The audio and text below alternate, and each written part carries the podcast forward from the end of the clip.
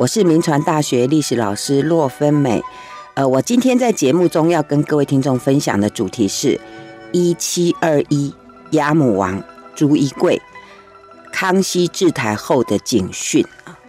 我想今天听到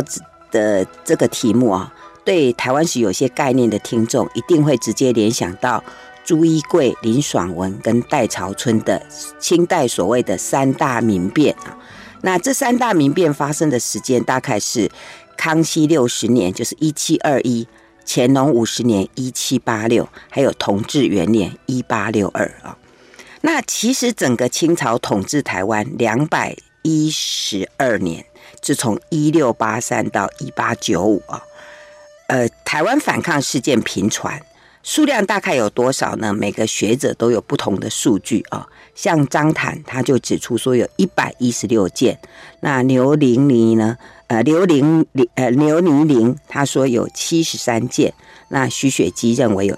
154次啊。难怪有所谓的3年1小反，5年1大乱这样的说法。那既然是这样，那为什么我们只称说三大民变啊？按照这个吴清霞的研究，他指出说所谓三大民变这个观念哦，是逐步形成的。那最早是在清末一位叫林豪的一个人士哦，他在1862年来台湾，那写了一本叫做《东瀛纪事》，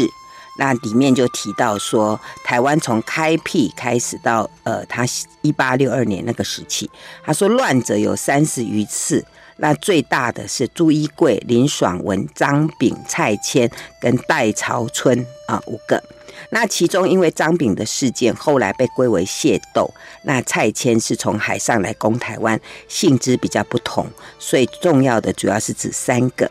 那三大民变呢，后来成为专有名词，是在1949年，就是民国38年，一位叫王师朗的先生呢，他就直接在他写的文章里面就把这3个称为三大叛乱啊。那后来直接以三大民变为名的是在1993年，谢国兴先生他出版了一本叫做《官逼民反：清代台湾三大民变》。那就直接就指出了三大民变，那后来的学者专家们大概就以这个名称，然后开始了一些论述哦。所以我特别就把这个名词的由来跟各位听众来做这样的报告。那要探讨清朝统治台湾这个时间之内，就是民间抗争的事件之前呢，那我想跟听众们再来聊一些状况哦，让各位来理解。各位听众有没有发现到一件事情，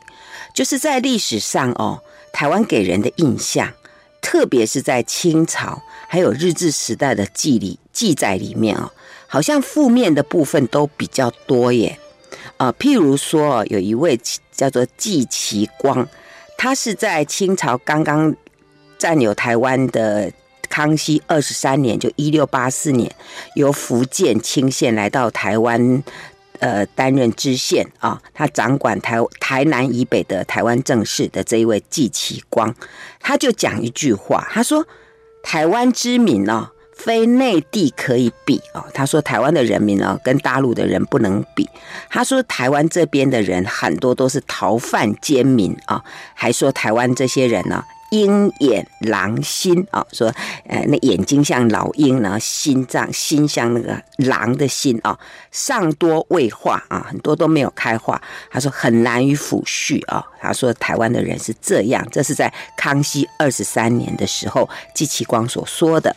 那到了清朝已经统治台湾将近150年的道光19年，就1839年，当时担任台湾最高行政长官，那时候称为道台啊。那又兼这个按察使的这一位叫做姚颖啊，他就提到，他说他看到台湾的三大患，一个是盗贼，第2个是械斗，第3个是谋逆啊。而且他说制造麻烦的人主要都是游民啊，这是在道光19年姚颖说的。那至于到日本统治台湾哦，当时有一位担任台湾民政长官的后藤新平，他在台湾的时间大概是1898到1906，就是明治31年到39年，他就讲说，在他所写的一本叫做《治台三策》里面，就后藤新平的《治台三策》里面，他就讲说，他说他在台湾人的性格上发现有三个弱点啊，所以他制定了三个策略来治理台湾人。他说，第一个是台湾人怕死，所以要用高压的手段来加以威吓。那第二个，他说台湾人爱钱，所以可以用小钱来加以利用。他说第三个，台湾人重面子，所以可以用虚名来加以笼络啊。这是后藤新平他所观察到的台湾啊。那到在1903年，就是明治36年，有位日本的学者啊，在台湾做了很多调查的伊能嘉矩，他也发表文章谈到台湾人的习惯。他说，他发现在台湾很多人会迷信一些，譬如说有一些神怪的人啊，神异的作为，或者一些自然界的一些很奇怪的现象。他说会有一些人对这些非常迷信，而且用这样的一些奇异的现象或者奇异的表现来作为匪乱或者动乱的借口，然后呢也会加以传播这些谣言，蛊惑人心。那一些不法之徒就会趁机来作乱啊。那前面的这些对台湾不好的一些论点啊，我们发现大概都是以统治者的角度去书写啊。那当台湾人民有反抗的声音出现，他们就会说：哇，你看又在叛乱了，又在民变了，你看台湾人这么坏。那只有那个台湾通史的作者连横啊，他在写这个他的这个台湾通史里面，他提到民变的时候呢，他就提到，他说台湾人之所以有变乱啊，他说不是民自变，是因为有人激化他啊，他才会有变乱。也就是说，这个连横啊，他就开始以人民的角度来看待啊，所以这是让各位听众可以稍微来思考一下，就是历史上对台湾的一个评价啊，是不是会因为角度，还有他们就是统治者的心态，还有这样的一些批评，那到底是对还是不对？我想这个我们有待去再加以思考啊。所以我在这样的一个论点之下呢，我以下在讲到朱一贵这样的事件的时候呢，我都以事件而不以民变来称呼他啊。我想这是我们的一个态度啊。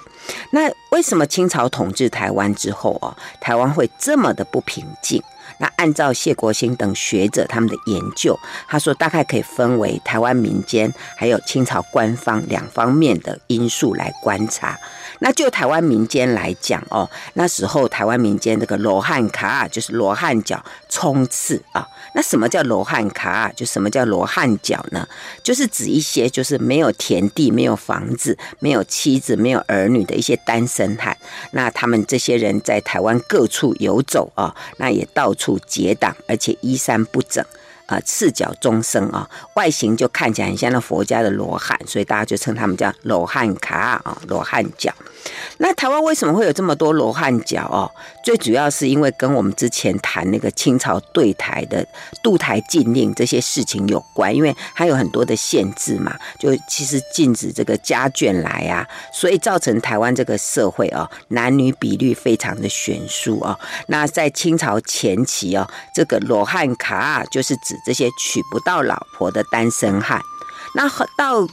这个清朝后期啊，因为台湾的整个耕地大概已经都被开发殆尽了，所以可是还是不断的有人就是偷渡到台湾来啊，所以这个人口越来越多，所以失业的人就越来越多，所以很多的即使原来是良民的，也可能就沦为无业的游民。那这个游民就到处充斥着台湾，当然就会影响到台湾的特质。那当然也不能否认，就是说在众多的这个反抗清朝的事件里面，那我们会发现这个罗汉卡占了非常高的比例。所以前面我们提到说那个谣言说这些麻烦的制造者都是这些游民。那再者呢，就是台湾的社会有一种就是庶起哦，就是喜欢就是会各立门户，还有这个结拜结盟这样的风气也很盛。那这个是怎么操作，我们后面再来说明啊。那就清朝的部分哦，清朝廷哦，他对台湾的政策其实相当的不理想，所以呢，引起台湾的民变频繁哦。那我们之前有提过说，清朝廷他治台的一个心态，主要是防范，而不是经营哦，所以他在人事的政策上面也显得相当的不合，就是不太适当。怎么说呢？譬如说他们官员的任官制度哦，就有三个特色，一个就是任期很短啊，文武官员大概3年一任而已啊，所以有时候不到3年啦，可能年头年尾算一算，可能就3年了这样啊。那第二个就是他们不能吸卷来赴任。啊，那第三个就整个体制很混乱啊，包括譬如说总兵他可能还会兼一些司法行政，那知府可能还兼一些军饷盐政等等，所以造成在那个权力上面有时候会互相牵制啊。那清朝统治台湾时候，这个除了刚刚讲这个官员任的这个制度不是很合理之外，他吏治也很败坏啊。所以按照一位叫做许宗干的一个官员啊，这个许宗干是在道光年间就是1821到1850啊，那这就是道光年间。那曾经在这个期间呢，有来台湾担任过台湾道的许宗干，他讲过一句话，他说：“中国当时各省的吏治都很败坏，可是最坏的是。”就是福建，就是闽南。那闽南里面最坏的就是台湾啊。他说当时哦，这个在台湾的这个官员，还有这些吏啊，还有这些役啊，就是这三者，就是官员贪污啊，利益扰民啊。所以那时候福建的官员哦，最喜欢转调到台湾来。他们说来台湾叫调剂啊，调剂的意思就是贪污啦哈，就是他们如果来台湾转一圈啊，大概就会赚很多钱回去这样子啊。那所以后来哦，那个到清同治13年，1874年，那时候发生牡丹社事件嘛，那就派了一位官员叫沈葆桢来台湾。那沈葆桢那时候来台湾也观察到，他就说台湾人民哦，之所以常常会有些叛乱啊，会蠢动，他说是因为那些官以利跟义当爪牙，然后这些利益哦，他们以老百姓为鱼肉哦，所以老百姓自然就视你这清朝的官员为仇敌这样哦，所以他说那个台湾的反乱是这样，真是观察得非常的入微哦。哎，还有一个更夸张的哦，我讲给听众们来听一下。这是按照谢国兴学者的研究，他就提到，他说当时驻防台湾的这个班兵哦，他们的这个纪律真的很坏。就人数来讲，当时大概有1万人左右啦，可是因为分散各地哦，那每一个地方的驻兵人数就不算多哦。那这些人呢，不但这个器械不好、不精良，而且根本就不训练啊，整个这个军队的这个营务哦，当时设了10个营啦哈，那这个营务非常的败坏，而且很多人是冒名顶替啦，还有吃空缺啊，这种风气非常盛，而且这些班兵们根本没有战斗力啊，根本没战斗力，加上呢，因为来台的这些兵哦，主要都是从漳州还有泉州这2个地方来，那跟台湾本地的居民本来都是同乡啦，语言也通啦啊、哦。那当时哦，因为这个营务本来就很废弛，所以这些兵丁根本就不住在这个营区里面，他们都在外面兼做生意啦哈、哦，有的在卖槟榔啦、卖糕饼啦，还有去编草鞋啊、哦。像那个汀州来的这些兵丁，因为他们很会做皮箱、皮毯，所以他们就在皮货店里面就兼差啊，在那边赚外快。可是如果营队里面要出操，那怎么办啊？他们这些人就会去花钱请人家带他们去出操，那个叫做包差啊，叫做包差。那有的更过分是会窝在这个娼妓寮里面，在娼妓寮当保镖啦，去包娼，还聚赌嘞。甚至还有一些兵丁还兼开当铺啊，收受一些盗贼的赃物啊，或者是有些兵需要钱啊，就拿一些东西来跟他当这样子哈。那我上次有一个节目，我提到说台湾喝炭甲，我就讲说，那时候闽南还有闽粤地区的人民哦，怎么样不顾政府的限制，想办法要偷渡到台湾来，就是觉得台湾好赚钱就好赚钱。那同样哦，当时清朝在台湾的这些官吏还有班兵，他们也是把台湾当作好赚钱就好赚钱、好捞好处的地方啊，所以呢才会有刚刚提到的那位在台湾担任这个台湾道的徐宗干，他说只见兵来扰民啊，未见兵去杀敌啊、哦。所以这些兵丁啊，这些官员的这些扰民啊，还有这些不法的行径，在台湾人民看起来，当然对他们印象就很差，当然就无形中就埋下了民众反清的一些种子啊、哦。那以上我们谈的大概就是康熙治台以来，那清朝廷跟台湾人民彼此之间的关系，那你就发现哦，这两者关系很紧张，而且很非常的不好哦。所以那个有一位许文雄教授，他就形容说，那个时候啊，清朝廷跟台湾人民的关系就是相看都讨厌啊，就是彼此关系好像很敌对一样。所以终于在这种氛围之下，所以在距离康熙22年1683年领有台湾的38年之后的康熙60年，就是我们今天题目提到的1721年，终于发生了朱一贵事件。那这个朱一贵事件呢，就是在康熙60年的农历4月23日，是阳历5月18日起事啊。那在那个农历闰6月7日，也是阳历的7月30日。他兵败被捕，那朱一贵事件前后只有2个半月啊。那我前面提到说，康熙治台以来有很多的弊端，那朱一贵事件不是唯一的一个案例，可是为什么他在历史上特别的被谈到、被强调？按照这个牛尼林的研究哦，他就指出说，是因为他在台湾民变史上，它是第一件大案啊，也是唯一一次占有全台湾的事件。而且我们知道朱一贵事件，朱一贵这个人还在台湾的民间留下了一个传颂不绝的鸭母王的传奇故事啊。所以我刚刚在标题上特别写鸭母王朱一贵这样子啊，就强调他的一些特色啊。那到底这个朱一贵他是何方神圣啊？我接下来呢就来跟听众来介绍一下这一个朱一贵先生啊。那朱一贵他的出身背景，按照后来他被捕之后他的供词，他这样讲，他说他是漳州长泰县人啊，他的妈妈叫李氏，那他上面有个哥哥，下面有个弟弟，他没有结婚，没有老婆啊。他是在康熙52年1713年来到台湾。然后在康熙53年，就1714年，他曾经担任过台下道的一个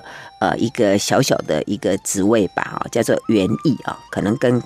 开车有关吧，就是抬轿这一类的事情。后来他就被革职了啊。那革职之后呢，听说就在那个高雄凤山的内门那地方养鸭为业。那关于他养鸭的传奇，我后面再来跟各位报告啊。好，然后。在康熙60年1721年的农历3月啊，那内门那个地方有一些人，像李勇啊、吴外还有郑定瑞等人，他们就聚集在一位叫做黄殿的这个人的家里面，而且他们邀请朱一贵前来，那几个人就开始谈到说这些清朝在台湾的这些官吏怎么剥削老百姓，怎么骚扰老百姓啊，越谈越生气啊，所以他们就说我们来起事，我们来抗议抗争这样啊、哦。那其中这个朱一贵就提到，他说：“哎，我姓朱啊，所以我应该是明朝的后代。哎，如果又把我的这个，就是明朝这个旗子搬出来，可能跟从我的人会很多吧。哦，所以就在他们这样一谈之下呢，整个席卷全台的战事就随之而来。”所以我们就发现说，哎，会引起这场事变的可能有几个因素吧，哈。那我们来为各位分析一下哦。第一个就会发现到说，哎，他们刚刚谈到一个，就是说，官员剥削台湾人的这个事情，所以。最主要他们当时的对象哦，就是一个当时担任台湾知府叫王珍这个人。那当时这个王珍他到底做什么事哦？这个王珍呢，他是当时台湾的知府，他还监设这个凤山的知县。那他是在这个台南府城那边上班，可他的儿子就在凤山这个地方作威作福啊，造成这个民怨丛生。那至于他这个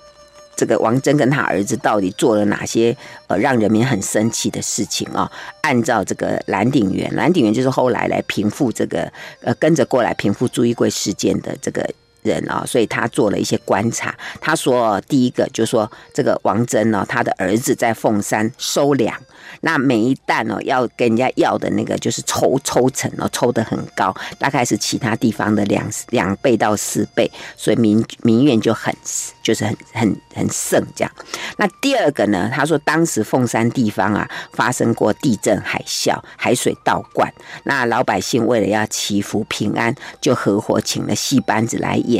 来酬神。那王珍说，这样子就根本是在就是违法。还捕捉40多人啊、哦！那第三个呢？说他们还说，这个如果民间有耕牛啊、哦，这个每一头牛还要给人家刻钱啊、哦，就刻三钱，而且这个牛还要让官方落印才可以来用啊，就很扰民。另外还跟那个屏东美浓地区一些就是在砍藤的这些人，还跟人家就是抽一些。有水这样，就很骚扰老百姓这样。总之，就说因为这样的地方官员不断的去骚扰这老百姓，就让整个当时凤山境内的百姓怨声载道。所以很多在台湾本来是来探家的这些罗汉卡，还有这些贫苦的老百姓，就非常的不满。所以呢，就有学者这个谢国兴他就说，这应该。是一种官逼民反。虽然朱一贵说，哎，因为我是明朝的后代哦，可能很多人来跟从我，所以就说，哎，是不是他想要反清复明啊？哎，究竟那个时候姓朱的这个，就是朱的这个神主牌哦，就还有没有用哦？这倒是可以观察，因为那时候距离明。就是郑成功他们郑家灭亡才30多年嘛，那复明的口号呢，到底还有没有一点号召力哦？其实那时候在台湾的百姓大概都是，就是苦于生计的这些中下阶层啦。那这种什么反清复明这种口号，对这些小老百姓来讲，可能意义不太大吧，哈。那最主要应该是官逼民反，就是老百姓受不了这些官员。那另外我前面提到说这个罗汉卡冲刺的事情，那另外就说民间会有这个竖旗还有结拜的这些原因，可能在当时也是刺激这种朱一贵事件产生的原因。我们等一下再来研究看看。好，我们先休息一下，广告过后再回到 News98 讲堂。欢迎回到 News98 讲堂，我是洛芬美。今天在节目中和各位听众分享的主题是1721鸭母王朱一贵康熙治台后的警讯啊。我前面提到说，在朱一贵事件起事的背景里面，我有谈到一个叫做竖旗，还有拜把结盟啊。那这到底是怎么去操作？哎，所谓竖旗就是说他们会举一个旗子，然后立一个门号，然后去吸引人哦，等于就是自立一个门户啊、哦。当时台湾民间很流行这样子啊、哦。另外就是结盟啊、哦，就是结拜兄弟这样子。然后为什么当时会这样哈、哦？按照这个谢国兴的研究，他说认为说早期哦，因为渡台来台湾的这些人，他们都很少是举家。迁过来，因为他们当时有禁止惜家带眷嘛，所以都是一个人单身在外。那我们有一句话说，在家靠父母啊，出外就靠朋友。所以他们当时在台湾有这种互助的需求，所以就会产生这个异姓结拜的风气啊。就是说，因为这样结拜，就变成有一点像准家族的关系啊。那其实，在漳泉那个地方，本来就有这种。结会互斗的这种传统习性，那在台湾呢、哦，这些人呢、哦，因为他们本来都是有一点游手，就是游民呐、啊，哦，那这些游民跟这些罗汉卡在一起，哦，如果他们一旦结盟起来，哦，或者这些变成拜把兄弟的话，啊，就很容易助长这种侵略性的行为。那所以，在这个朱一贵事件。起事之前哦，那这些众兄弟之间早就有这种结盟拜把的一些小组织，所以他们在决定起事之后呢，他们这些人就还是再行一次的这个拜把哦，就结盟拜把。那所以在康熙60年1921年的4月19号，我这个4月19号是指农历，那阳历就是5月14号。那朱一贵等人他们就邀集了52个人，就在这个凤山的内门那边的我刚提到那个黄殿这个人的家中就正式结盟。然后他们结盟之后呢，就各自再去招人，然后再去结盟，再去结拜把兄弟，这样子就以这种滚雪球的方式聚集这个群众。但是你要结拜哦，这毕竟还是需要一种彼此认识的那种前提之下，那所以这样子能够结盟的人数可能会有限啊。所以如果你为了要广招这个群众，那就用一种方式叫做竖旗啊，就是你立一个门号，然后吸引大家来跟你就是拜到你的门下来这样。好，那我们知道这种在中国传统的农村社会啊，因为大家都是就是世居啦哈，彼此都认识，内聚力很强，所以那个要聚集比较快。可是台湾因为都是新开辟的啦，那移民之间呢，其实彼此之间也不是那么熟悉哦，所以内聚力很弱嘛。所以为什么要用这种公开竖旗的方式？其实是因为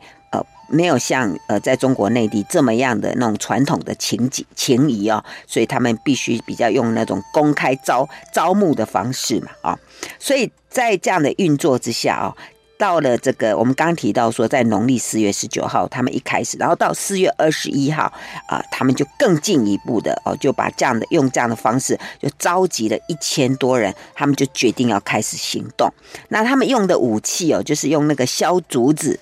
把那个竹子削尖尖的啊，就来当枪。然后他们的旗号里面可能说激变良民啊，大明重新啊，大元帅，所以说哎，这个大元帅这样之类的口号啊。那朱一贵就开始行动。那当时他开始行动之后呢，就另外一派的人，那个叫杜英军。这个杜英军是谁呢？他是广东潮州府海洋县的人啊，那他住在这个下淡水，下淡水就是高屏溪那个地方，在以前称叫下淡水啊，那大概就是指今天屏东县境那个地方的这个杜英军，那他就跑来跟朱一贵会商，然后就结盟起来啊。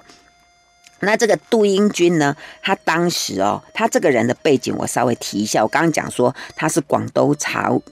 潮州府海洋县嘛，他大概是在康熙46年来台湾，他年纪比较大啊、哦，他这个在康熙46年的时候他已经50岁啊、然后他在这个我刚刚讲就是说屏东那个地方啊，他在那边承租土地，然后当时那个地方很多就是客家籍的人在那里啊、哦，那。这个他就招募他们啊，所以当时呢，杜英军就被当时在屏东这个地方的这些客家人把他奉为领袖啊。那他一听到就说，哎，这个朱一贵因为王珍还有他儿子引发的民怨的这些传闻，所以他们就说啊，好，我们一起来啊，我们一起来合作啊。这是就当时整个社会环境的状况。那另外有一个部分，我们倒是可以再来探究一下，就说，哎，因为我们最近这个天气也不是很好，然后就会因为气候的一些变异哦，然后产生很多人心惶惶的事情。那个时候也有哦，就是康熙治台之后，台湾的天灾地震也很多哦。有这样什么样的数量？我说一下，让各位听众知道一下。从康熙治台之后哦，台湾的地震就前后有10次，旱灾有7次。饥荒有5次，水灾有15次，风灾有6次。然后在朱一贵事变发生的这个康熙60年的那一年左右哦，就是在康熙59年就1次地震。然后在康熙59年到康熙60年期间，哇，因为大雨引起的这个水灾非常的严重。那当时清朝官方哦，他是有用这个减赋税啊，还有发粮仓等等，来要救济这些受灾的灾民。可是呢，这些东西都被官员给贪污了，所以老百姓就更生不满。哈。那在朱一贵的这个阵营哦，他们就在康熙60年农历4月23日，就是阳历5月18日，就开始跟清朝的官员就开始战争起来哈。那其实朱一贵刚开始起事的时候哦，跟从他的人其实不多哎，大概1000人左右，可是后来却暴增到数万人，怎么会这样呢？其实是在清朝方面的决策失误。清朝方面当时哦，一开始时候他们不觉得这事情很严重，所以那时候在台湾的这个总兵叫做欧阳凯，他就命令那个当时担任那个游击的周应龙啊，叫他率领这个兵丁400人啊，还有叫一些像新港、麻豆、木加流湾还有骁龙社的原住民前去配合征讨。那我们知道这个征集原住民协助平乱的事情早在荷兰时代就有了嘛，那清朝也是用这样的一个招式。那当时这个周应龙哦，他当时就想到一个策略啊，他就说鼓励这些原住民说，你要是能够杀掉一个人哦的这个，就给你赏银50两。那如果你杀这个就杀那个首领一人就赏银50两，那杀一个小这个底下的这些部族，那就给你赏银3两。哇，这个原住民被他一激励，哇，就开始猛杀。那因此呢，还误杀了良民4人，还纵火杀死了8人。所以这样子一来哦，反而让百姓造成恐惧，所以很多人就投靠到朱一贵的阵营。哇，朱一贵阵营人数暴增啊，一时之间哇，这个声势壮大，所以清朝的这个总兵还有很多的将领都因此又战败，而且还被杀掉。那有一些官员就逃到澎湖去了啊，所以到了这个农历的5月初，就阳历的5月底啊，那整个台湾都被朱一贵阵营所占领啊，然后在这个农历的5月4日，就是阳历的5月29日，朱一贵就开始要登基了啊。然后他自称叫做义王哦，就是嘉义的义啊，义王，或者称叫中兴王。他建年号叫永和啊，而且他开始大封有功的将领啊。问题是，他大封将领之后，有一件麻烦事情，就是没有朝服可以穿呐，因为他们没有准备好啊。所以他们就去戏班子，然后去抢这个戏服来当朝服穿，所以形成当时有一个很奇特的画面，就是这些人哈，他们当时有一个形容说，赤脚将军哈，骑牛元帅，头戴明朝帽，身穿清朝衣哦，就是因为他们去戏服就抓起来，反正有什么衣服就穿什么衣服就对了啊。但是这个阵营后来，朱一贵的阵营跟杜英军的阵营发生内讧，反而这个整个反清的势力就很快的就被削弱掉啊。那我们反过来看看啊，清朝当时的采取的策略啊，除了刚刚那个周应龙啊，他们采取的策略不好之外，那清朝方面也赶快哦，因为看到事情这么严重，就赶快派当时在闽浙的总督叫做觉罗满保。他坐镇在厦门，然后开始先派1700多名的兵丁先到台湾的淡水来救援。那接着就派当时在南澳镇的总兵叫蓝廷珍，还有水师提督施世标率大概18000名的这个兵来到台湾，那就跟朱一贵阵营就打了好几天的仗啊，就这朱一贵阵营就节节败退哈，甚至像鹿耳门啊、安平都相继失守啊。然后到农历6月20日，就是阳历7月14日，那清朝的军队更是兵分南北两路，然后对整个这个台南府城展开包围战。那这朱一贵就不敌嘛，后来就败走了。那朱一贵就退到了这个大木匠，就是今天台南上化那里。那最后落脚在沟仔尾，这沟仔尾就是今天台南县的嘉里。那时候所剩的兵丁大概只有1000人左右。然后到了农历就是闰6月7日哦，就是阳历的7月30日。那这个朱一贵因为他投宿在一个沟仔尾的民家，那半夜被这些庄民把他绑在牛车上啊，送到那个施世标前面去受审啊。那整个朱一贵所领的这个军队到这里就宣告瓦解啊。那刚刚因为这个典故啊，所以台语有一句歇后语叫鸭母王走到沟仔尾哈，阿母王行到狗仔尾，意思就是死路一条啊，就是比喻一个人或一件事情已经到达山穷水尽毫无转机的意思啊，所以也这一个歇后语就是因为这个事情啊所引发出来。OK， 那等到朱一贵被捕了之后啊，按照这个谢兴国的研究，他说这个朱一贵还是很傲哦，他被绑到这个施世标的时候的面前的时候，他不下跪啊，他就站得很直，而且他自称说他自称自己叫孤家啊，他根本就没有认罪悔改。后悔的意思啊，那后来朱一贵还有跟他一起起事的李勇，还有吴外等等七人就被送到北京啊受审，那凌迟处死。这一年他只有33岁啊。那至于他的另外一个那个 partner 啊，那个伙伴杜君英，他则藏在山里面，直到那个农历9月中旬，就是。阳历的10月，他才出来自首，也是被送到北京，然后被斩啊，这就放在市集上把他斩啊。那这一年杜君英是65岁啊。那这个事件很快平定，但是后来清朝要处理这个朱一贵的余党，就费了这个大概1年多啊，才把整个事件平定掉。好，我们先谈到这里，休息一下，马上回来。欢迎回到 News9898 讲堂，我是民传大学历史老师洛芬美啊。我今天在节目中跟各位谈的是1721鸭母王朱一贵，谈的是康熙治台后的警讯啊。那我们刚刚前面有提到说，朱一贵有一个叫鸭母王的称号嘛，哈，那到底这个鸭母王的称号是怎么跟朱一贵连在一起的啊？来跟各位来聊一聊啊。这个按照这个吴清霞的研究啊，他说这个在一个叫做台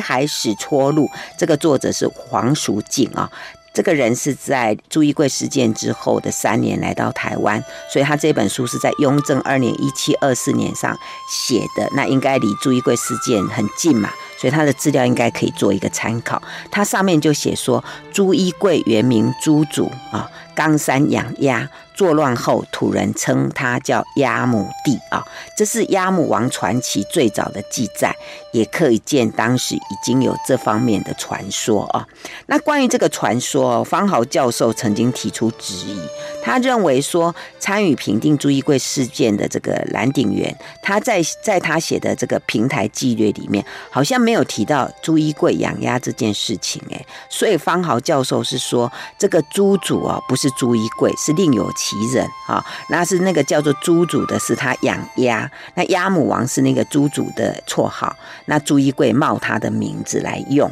啊。不过对于方豪教授的这个质疑哦，按照这个我刚刚提到这个吴清霞的研究，他认为不成立，因为呢，在刚刚提到那个蓝鼎元的平台纪略里面，他虽然没有很完整的这个鸭母王的传说，但是它里面还是有记载有关朱一贵养鸭的事情。他说朱一贵居母鼎地，饲鸭为生啊。他说他的鸭子哦会走这个进进出出都会排队，所以大家觉得很奇异。那其实我们如果对这些动物的习性哦有点了解的话，那个我们会发现那个鸭子的群聚性很强，让它排队其实不太奇怪。如果养鸡大概就没办法哦。所以这个鸭母王哦，就是朱一贵养鸭养到成名也是蛮神奇的。OK， 那。而且在当时哦，在民间还有流传一个歌谣，就是我们刚前面提到说，他头戴明朝帽，身穿清朝衣，5月称永和，6月还康熙哦，所以这可见就是在那个蓝鼎元的平台纪略里面啊，他已经有些有关鸭母王的相关的记载啊。那另外就是从刚刚提到那个《台海史戳录》还有《平台纪略》两书来看。当时这个奇异的养鸭事迹哦，在台湾民间已经相当流传。然后到咸丰2年的1852年，就刘家谋写的《海鹰诗》里面，他也称朱一贵叫做饲鸭狂徒啊，而且他还里面讲说，这个鸭母王哦，他这诗里面就说。草鸡长耳乱经年，饲鸭狂徒更可怜。君看纷纷群已斗。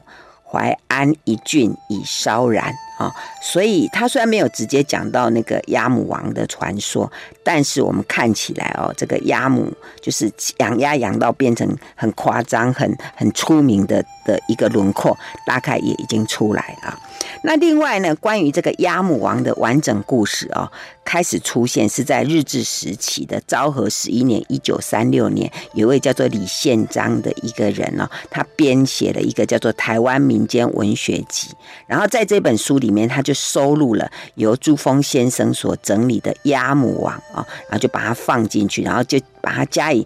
传奇化还有戏剧化啊，所以鸭母王的传说就越来越在民间流传。那另外到了民国44年1955年啊，一位王师朗先生他就发表在《学友》第3卷里，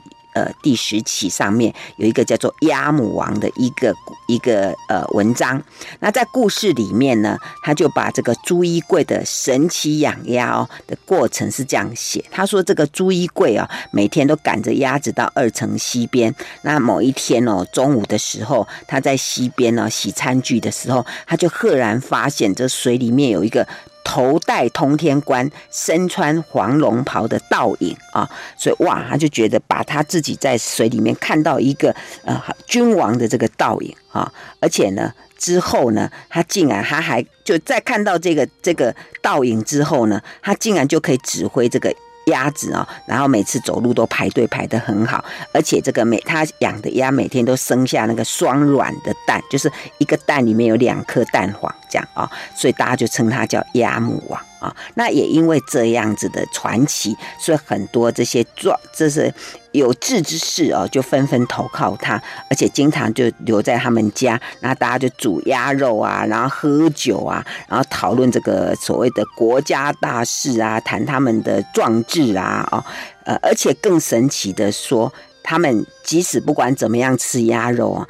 他的鸭寮里面的鸭的数量都不会因此而减少，都好神奇哦！所以越说越神奇，就很多人就来投靠他，所以养鸭会变成这么神奇哦。这个前面我们讲说那个伊能嘉矩说台湾人民很迷信，这种很奇怪的事就可以拿来说半天。可能有点关系吧啊，那至于这个朱一贵事件的故事，还有对朱一贵的评价哦，到底怎么样哦？我来跟各位来报告一下。关于这个朱一贵事件前后的这个记载哦，它是这样由来。最早的记载其实是在一位不知名的人士所写的《镜台实录》，那这一本书后来被那一位叫做蓝鼎元的先生看到。那我刚提到说蓝鼎元他曾经来台湾参加过这个朱一贵事件的评定嘛，所以他等到他回到福建之后，他有一天在市集上就看到刚说的那一本叫《镜台实录》，他就觉得里面写的都是道听途说，说随便写。他说我自己来参加过这个朱一贵的事件啊，所以他就把他自己所见所闻就写出来，就写出了那个叫做《平台纪略》这个书。所以在整个清朝一代，对于朱一贵的记载，大概都是不出这个蓝鼎元的内容。好，那由于这个蓝鼎元他是清朝官员嘛，所以他当然对朱一贵的评价当然不好，都是贬义比较多，所以在他的书上里面都是贼啊、逆啊这样子。好，那到了这个我刚刚讲说那个连横他写《台湾通史》嘛，他才开始有一点改变，就是他对朱一贵的记载，他就写说他是一个反清复明啊，而且呢，他是一个就是英雄啊。那自从这个连横写了《台湾通史》有关朱一贵的记载之后，那对朱一贵的评价才从刚刚那个蓝鼎元的《平台纪略》里面的那个反乱、那个叛贼的角色，变成英雄的角色。然后朱一贵事件就在台湾民间就不断的流传，而且透过戏曲、透过小说就渲染，就成了所谓的鸭母王传奇。好，我们今天的节目就进行到这里，谢谢收听九八讲堂，再见喽。